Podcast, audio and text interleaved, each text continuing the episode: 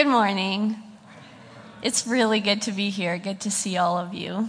Thanks for having me. This is kind of fun. uh, well, life can be full of simple pleasures. The internet, in fact, has lists of the top 40 pleasures that most people enjoy, including popping bubble wrap or finding a pull through parking spot in a tight parking lot or that feeling of waking up in the morning and before your alarm and realizing that you still have 30 minutes to sleep. How about getting into bed with freshly cleaned sheets or uh, finding money that you didn't know you had? Or how about that first day after a very long and cold winter where you hang up the parka and all you have to wear outside is a light sweater?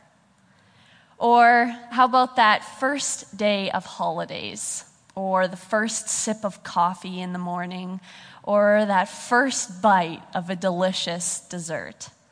All of these are wonderful pleasures, but for me personally, I find great pleasure in London fogs. So, for those of you who don't know what a London fog is, it's a hot drink with Earl Grey tea vanilla syrup, and foamed milk, and it is unbelievably delicious. I try London fog at every single coffee shop I go to, and I have a mental list ranking them according to taste. So if you want to know where the good spots are, come see me after and I'll let you know. Regardless of how long I stare at a coffee shop menu, I will still almost always default to the London fog, regardless of how high up on my mental list it is. And I sit down and I take that first sip, and it's as if all is right with the world. I don't know if any of you can relate to that with one of your other pleasures, but today we're going to be talking uh, about Psalm 16, and we're going to be looking at a pleasure that is infinitely better than any London fog. So if you have a Bible or a device, turn to Psalm 16 with me. And if you don't, it'll be on the screen here and you can follow along as I read it. Preserve me, O God, for in you I take refuge. I say to the Lord, You are my Lord. I have no good apart from you. As for the saints in the land, they are the excellent ones, in whom is all my delight. The sorrows of those who run after another God shall multiply. Their drink offerings of blood I will not pour out or take their name upon my lips. The Lord is my chosen portion and cup. You hold my lot. The lines have fallen for me in pleasant places. Indeed, I have a beautiful inheritance. I bless the Lord who gives me counsel. In the night also, my heart instructs me. I have set the Lord always before me.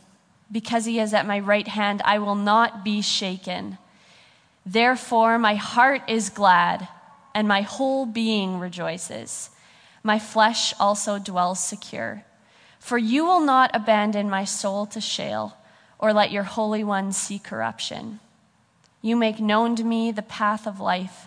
In your presence there is fullness of joy, and at your right hand are pleasures forevermore. Lord, I thank you so much for the truth of this psalm and, and for the privilege of being able to read it and talk about it in a public place. And Lord, I thank you that you speak to each one of us personally through your word, through our thoughts, through other people, through so many different ways. And, and I ask that this morning you would speak to us, that you would uh, speak through me, you would give me your words, and that you would give us open hearts and ears to hear you in Jesus' name. So, the author of Psalm 16 was King David, and it's not actually known what sort of circumstances he was facing when he wrote this psalm. He could have been running for his life or simply just reflecting on his experiences in life. At any rate, he's describing how he has made the Lord his greatest treasure in life. He's not only choosing the Lord to be his refuge, but he's choosing him to be his everything. And then he goes on to explain how making the Lord his greatest treasure, making him his only portion, actually became his greatest pleasure in life. So, in this psalm, David answers two questions, and we're going to be talking about those and how they relate to this becoming his greatest pleasure. The first question is How do we make the Lord our greatest treasure in life? And the second is Why should we make the Lord our greatest treasure? So, the first, how do we make the Lord our greatest treasure? We're going to talk about three ways that David describes in this psalm. The first is surrender to his boundaries. Verse 1 to 2 says, Preserve me, O God, for in you I take refuge. I say to the Lord, You are my Lord. I have no good apart from you. So, this word preserve means to guard, protect, and keep. But it also means to put a hedge about, as with thorns. So, a thorny hedge. And this hedge of thorns that David alludes to protects him from the outside and, and any dangers outside of God's will. But if you think about it, a hedge of thorns would be pretty painful to leave from the inside out. So, in a way, this hedge is not only protecting him from the outside, but it keeps him from leaving the hedge, leaving God's will to go outside of it. In a way, it's protecting David from himself. How amazing is it that David actually asked the Lord for a hedge and a boundary in his life? Think of a child, a kid. Does a kid ever say to his parent or her parent, Hey, mom or dad, can you just make a boundary for me outside to play in? And then can you just make sure that I don't go past that boundary? Have you ever heard a kid say that? I haven't. I never did it as a kid. In fact, I think kids do the opposite. They're constantly testing boundaries and seeing how far, how close they can get to them, or even how far past them they can get. So, my parents often wrote down stories about my sisters and I as kids, you know, silly things that we would say or do. And there's one story written down about a time when I asked my mom if I could play in the front yard by myself. And usually I was only ever allowed to play in the backyard because obviously there were no cars. So this time, when I asked, she said, Of course not, Beth, you're way too little. And to that, I defiantly held my hand level with my forehead and said, But mom, I'm up to here on myself. Pretty sound logic, I know. But you see, the backyard was awesome. It had a swing set, it had a fort. We, we had this huge park with, with a huge field and a forest. It was awesome. The front yard, on the other hand, uh, had a little tree, and that was about it. Yet it was so appealing to me. And because it was out of this boundary, I assumed that I was missing out on something. And you know, I think we do the same thing. We test boundaries instead of surrendering to God and asking for them. When God puts up a boundary in our lives, we think that we're missing out. We could be playing on the swings in the backyard, but we're so focused and concentrated on what we're missing out in the front yard, and we think that that one little helicopter tree is so much more appealing. We get angry with God for these boundaries and we think that, hey, I'm big enough. I'm up to here on myself. Well, we know what kind of logic that is. We think that we know best because our natural bend is arrogance. We don't need a hedge, we don't need a boundary, or if we do, we'll make it ourselves. And David shows us that we have to go against this natural bend of ours. We have to go against it by asking Jesus to create a boundary for us and then surrendering to that boundary. David also goes on to, to show us that we have to go even further than just asking for a boundary because he goes on to say, The Lord is my Lord. I say to the Lord, You are my Lord. I have no good apart from you. I think this is one of the most humble things a king could ever do. He's the leader of the people, and he's humbly admitting to anyone who reads or hears the psalm, plus all of us who read it and hear it afterwards, that he is a leader of people, but he's asking the Lord to be his leader. The king who has power and riches at his fingertips, who has done amazing things for Israel, and who everyone loves, says, I have no good apart from you, God. I am nothing without you. We're not even kings and queens, and I think we have a hard time admitting that sometimes.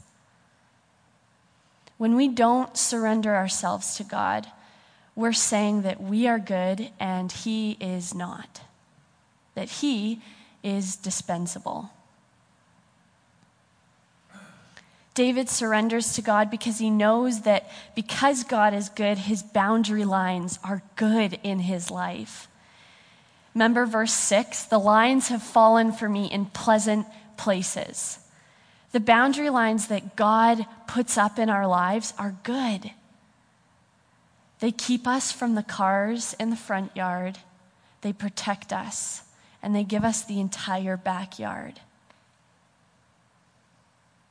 So, what about you? Do you believe that? Do you actually believe that God is good?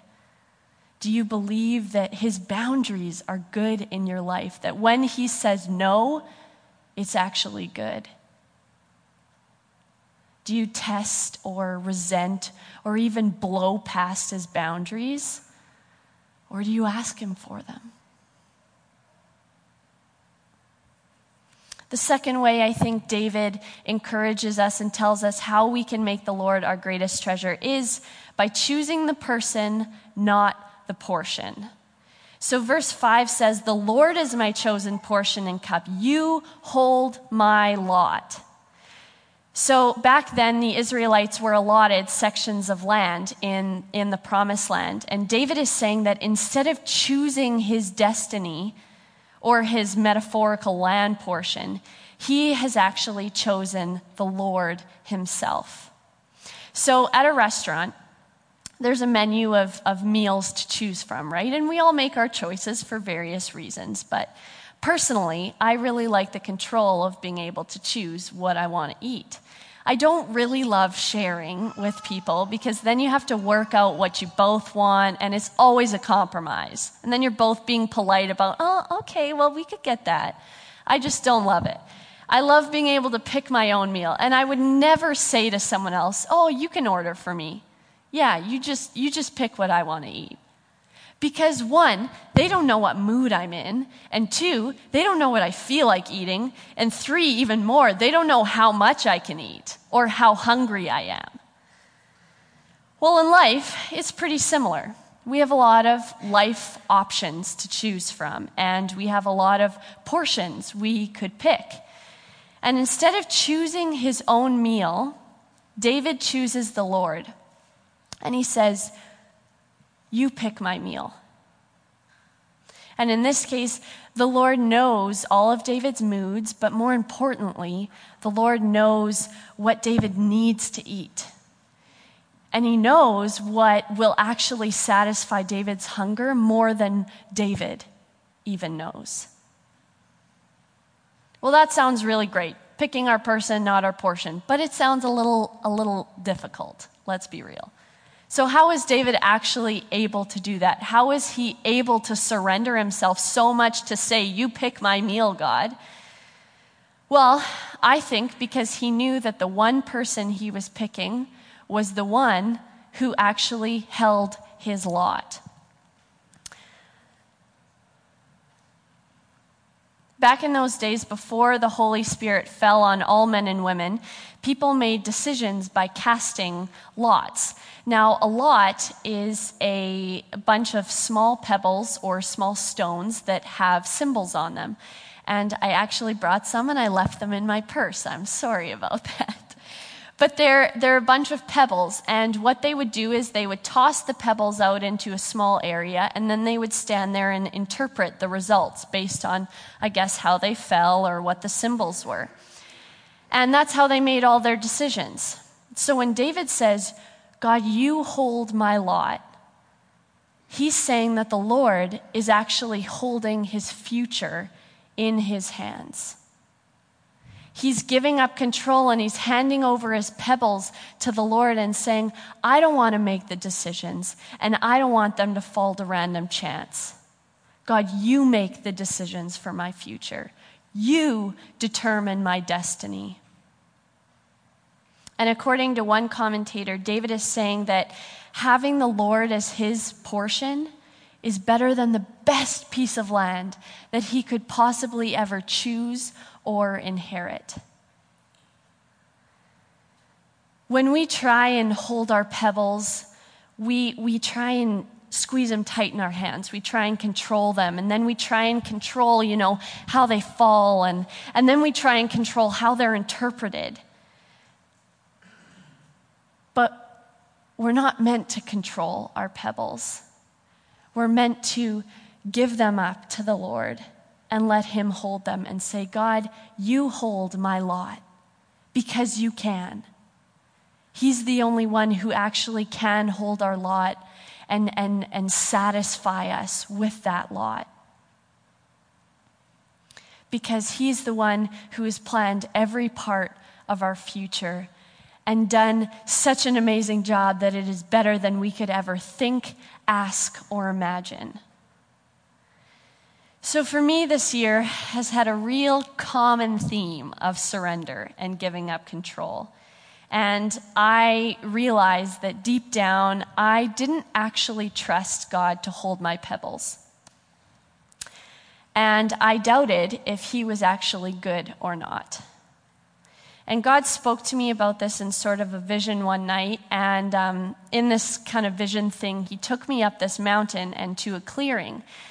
And when we got to the clearing, I saw what I knew was an altar. And for some reason, I knew it was the altar that God had taken Abraham to and demanded sacrifice. And when I saw that, I just inwardly groaned because I knew, oh, Jesus is telling me to surrender now. Okay. It's going to mean sacrifice, it's going to mean pain, and that's going to be hard. But I knew, I knew that I I had to do it and I, and I wanted to in some way. And so there were these stairs up this altar, and I started slowly trudging up the stairs. And I got to the top and I laid down. And immediately after I laid down, I realized that Jesus was lying right next to me on this altar. And the next thing I knew, he lightly pushed me off so that I just stood next to it watching him.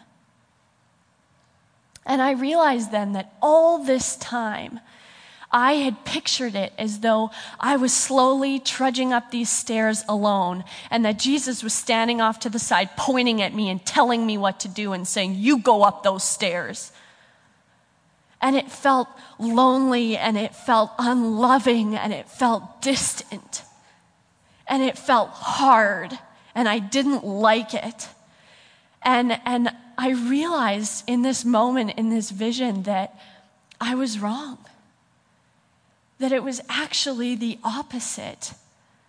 That I wasn't trudging up these steps of surrender alone. And I wasn't lying down on the altar, surrendering myself alone. In fact, Jesus was with me, enabling me to surrender, helping me along the way. And I also realized that Jesus doesn't ask us to do anything that he hasn't already done. Because 2,000 years ago, he laid down on the altar, which was the cross, and he lightly pushed us off and took our punishment. So, can I trust him to help me to surrender? Yeah. Can I trust him to hold my pebbles? Yeah. Can you trust him enough to hold your pebbles? Your future? Are you trying to control them and squeeze them tight in your hand? Are you trying to control your portion? Or are you choosing the person? Who is holding your pebbles right now.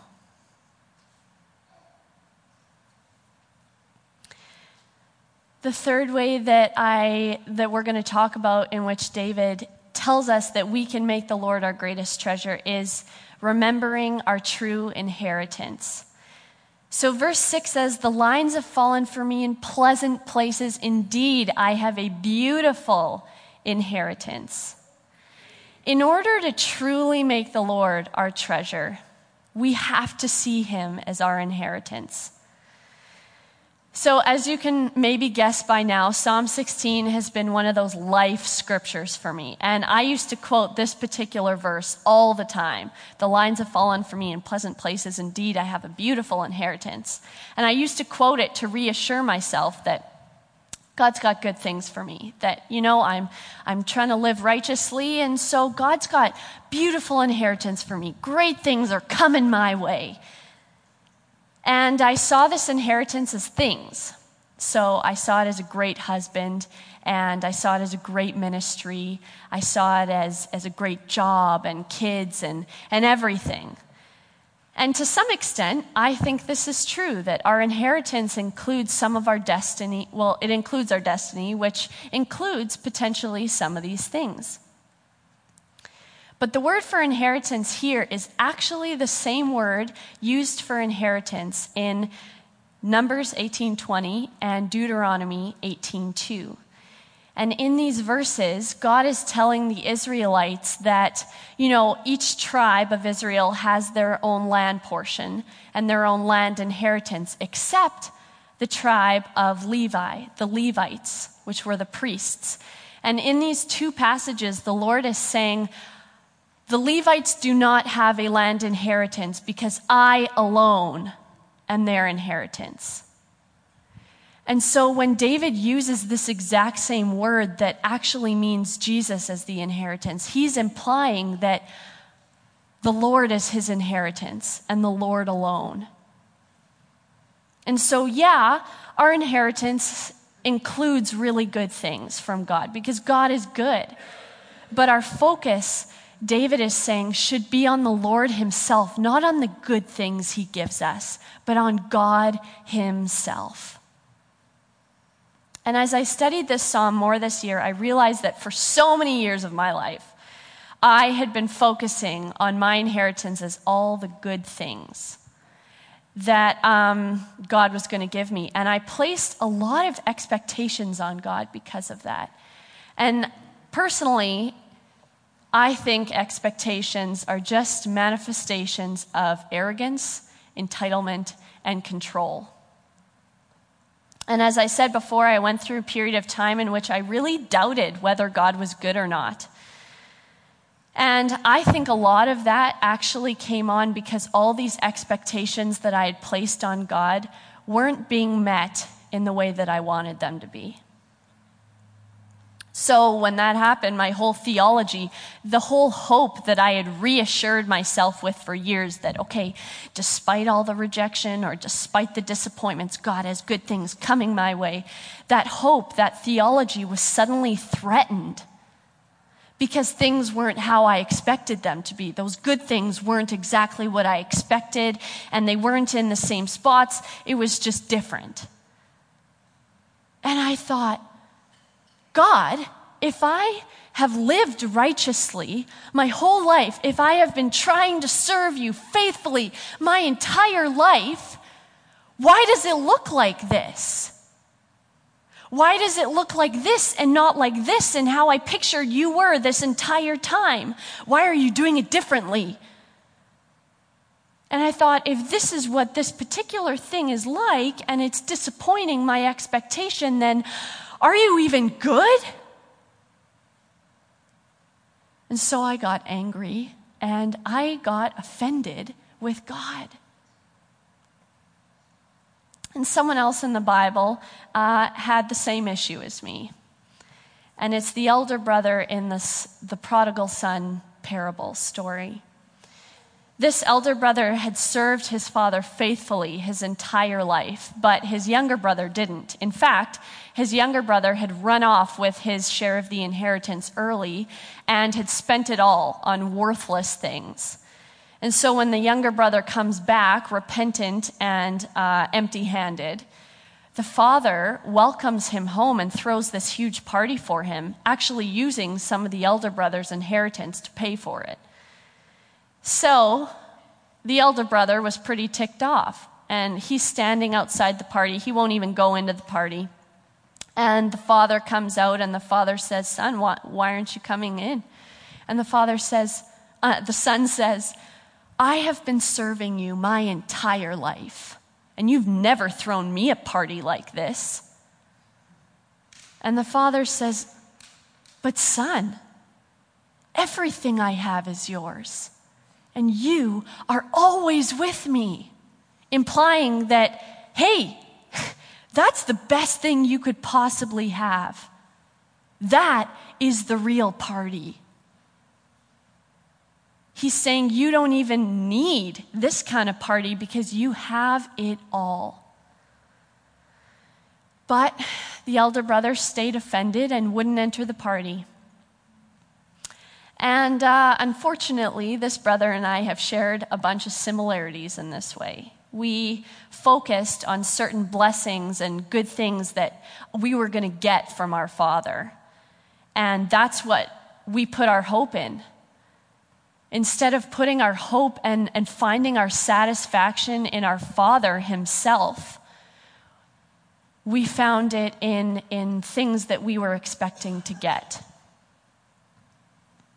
But our Father is saying exactly what this father in the story said. And he's saying to us, hey, everything I have is yours. When you focus on me as your inheritance, everything I have is yours, and you are always with me. Jesus is our beautiful inheritance, the one who, who satisfies us. When we put our hope in him, we have the best kind of party that we could ever possibly have. And, and we get to spend eternity in his presence, experiencing that party in just Jesus himself. And you know the side benefits? There are a lot of them. God gives good gifts to us, but that's not the be all end all. Jesus is our beautiful inheritance.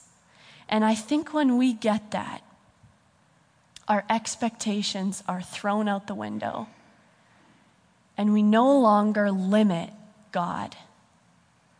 And when we no longer limit God, He can work in our lives and do far beyond all of our meager little expectations. So when you think of your inheritance, do you see the what or do you see the who? Are you seeing the things that God will do in your life or the things that He'll give you? Or are you just seeing God Himself and finding your hope and satisfaction in Him? Well, all of this sounds like a ton of surrender, right? Surrender to the boundaries, surrender up the pebbles, surrender the expectations. Does that really benefit us? Or does it just benefit God and, you know, cause us to suffer and get through life? Well, David goes on to answer that. And he, he answers that by telling us why should we make the Lord our greatest treasure? He answers that and says, the reason we need to make the Lord our greatest treasure is because he becomes our greatest pleasure. Better than any London fog, any sip of coffee. So, verse 11 says, You make known to me the path of life. In your presence there is fullness of joy, and at your right hand are pleasures forevermore. This is the pleasure that David's talking about that when we get this, when we finally surrender everything, and when Jesus finally becomes the one treasure of our life, we experience the best pleasure we could possibly ever have. And I think he's really trying to get his point across about this. There's a lot of benefits of, of making the Lord our greatest treasure, and he says a bunch of them in Psalm 16. But I think he's really trying to emphasize this one because out of 11 verses in this psalm, Six of them use at least one word that implies pleasure and joy. When we make the Lord our treasure, he becomes our pleasure. And for pleasures to exist forevermore, like it says in this verse, they have to begin right now.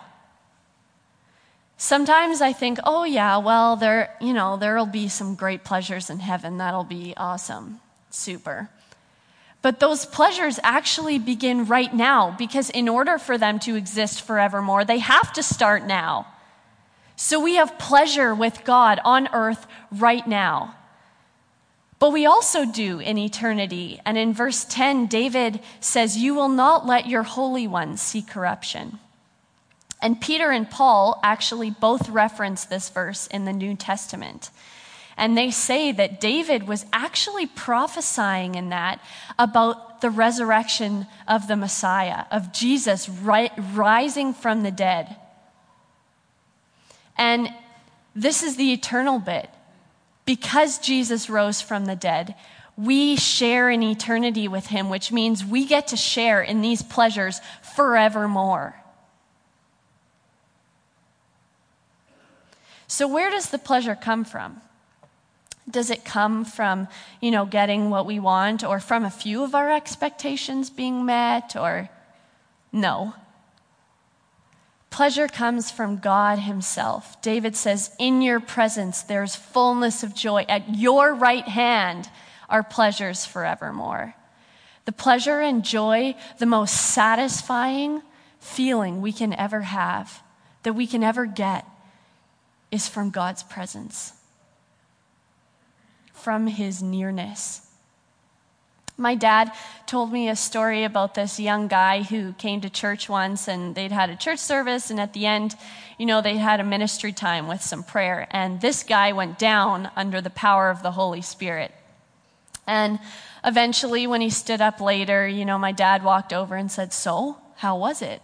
It was his first time uh, being baptized by the Holy Spirit. And and this guy looks at my dad and he says, You know, I scored the winning goal in my final championship hockey game once.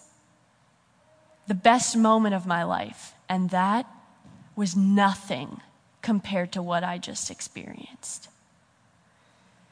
This guy had experienced unreal pleasure in a sports game. I don't know if any of you have ever scored a goal like that. One time I scored a header in soccer and I was on top of the moon the entire night.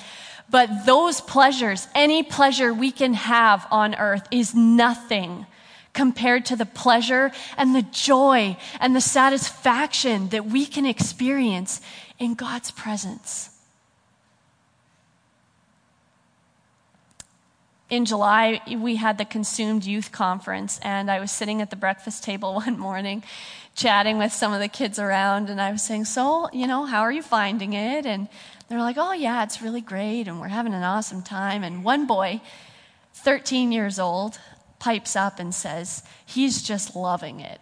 It was his first time out of Manitoba. He was with his buddies. And, and so he was telling me all this. And then at one point he says, But last night, was awesome. And he's talking about one of the sessions we'd had. We'd had some ministry time afterwards. And, and I said, Oh, yeah, well, why was it so awesome for you, bud? And he says, The presence of God was there. And he was, that was the first thing that came out of his mouth. And he was so excited about just experiencing God's presence and nearness. And, and he was telling me about just how joyful he felt at the end of the night. And I thought, man, you know, this 13 year old boy, they're excited about video games and eating and sleeping at that age, right? But this guy was excited about the Holy Spirit and the presence of God because he recognized that it was so much better than any of that. But here's the thing sometimes I think that we feel like in order to experience God's presence, you know, it has to be at a church service or, you know, Friday night youth service with dimmed lighting and a nice synth pad going on. Now, I'm not bashing the synth pad because I'm one of the ones who plays it at Panet. I like it. But it's just background, right? It's just the background music, it's the atmosphere, and that itself is not the presence of God. And yes, we can totally experience God's presence in that atmosphere, and it's wonderful. I love it. We could stay in it for hours. But we can actually experience God's presence and nearness at any point of any given day because His presence is in us in the form of the Holy Spirit.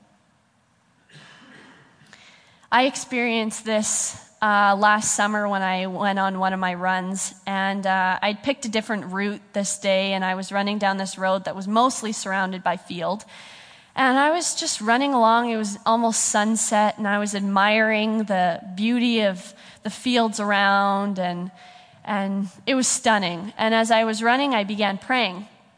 And as I ran and prayed, I just suddenly became so aware of God's presence and suddenly felt his nearness in such a special way that I actually began to cry on my run. Like, who cries on a run? Maybe from fatigue or uh, pain.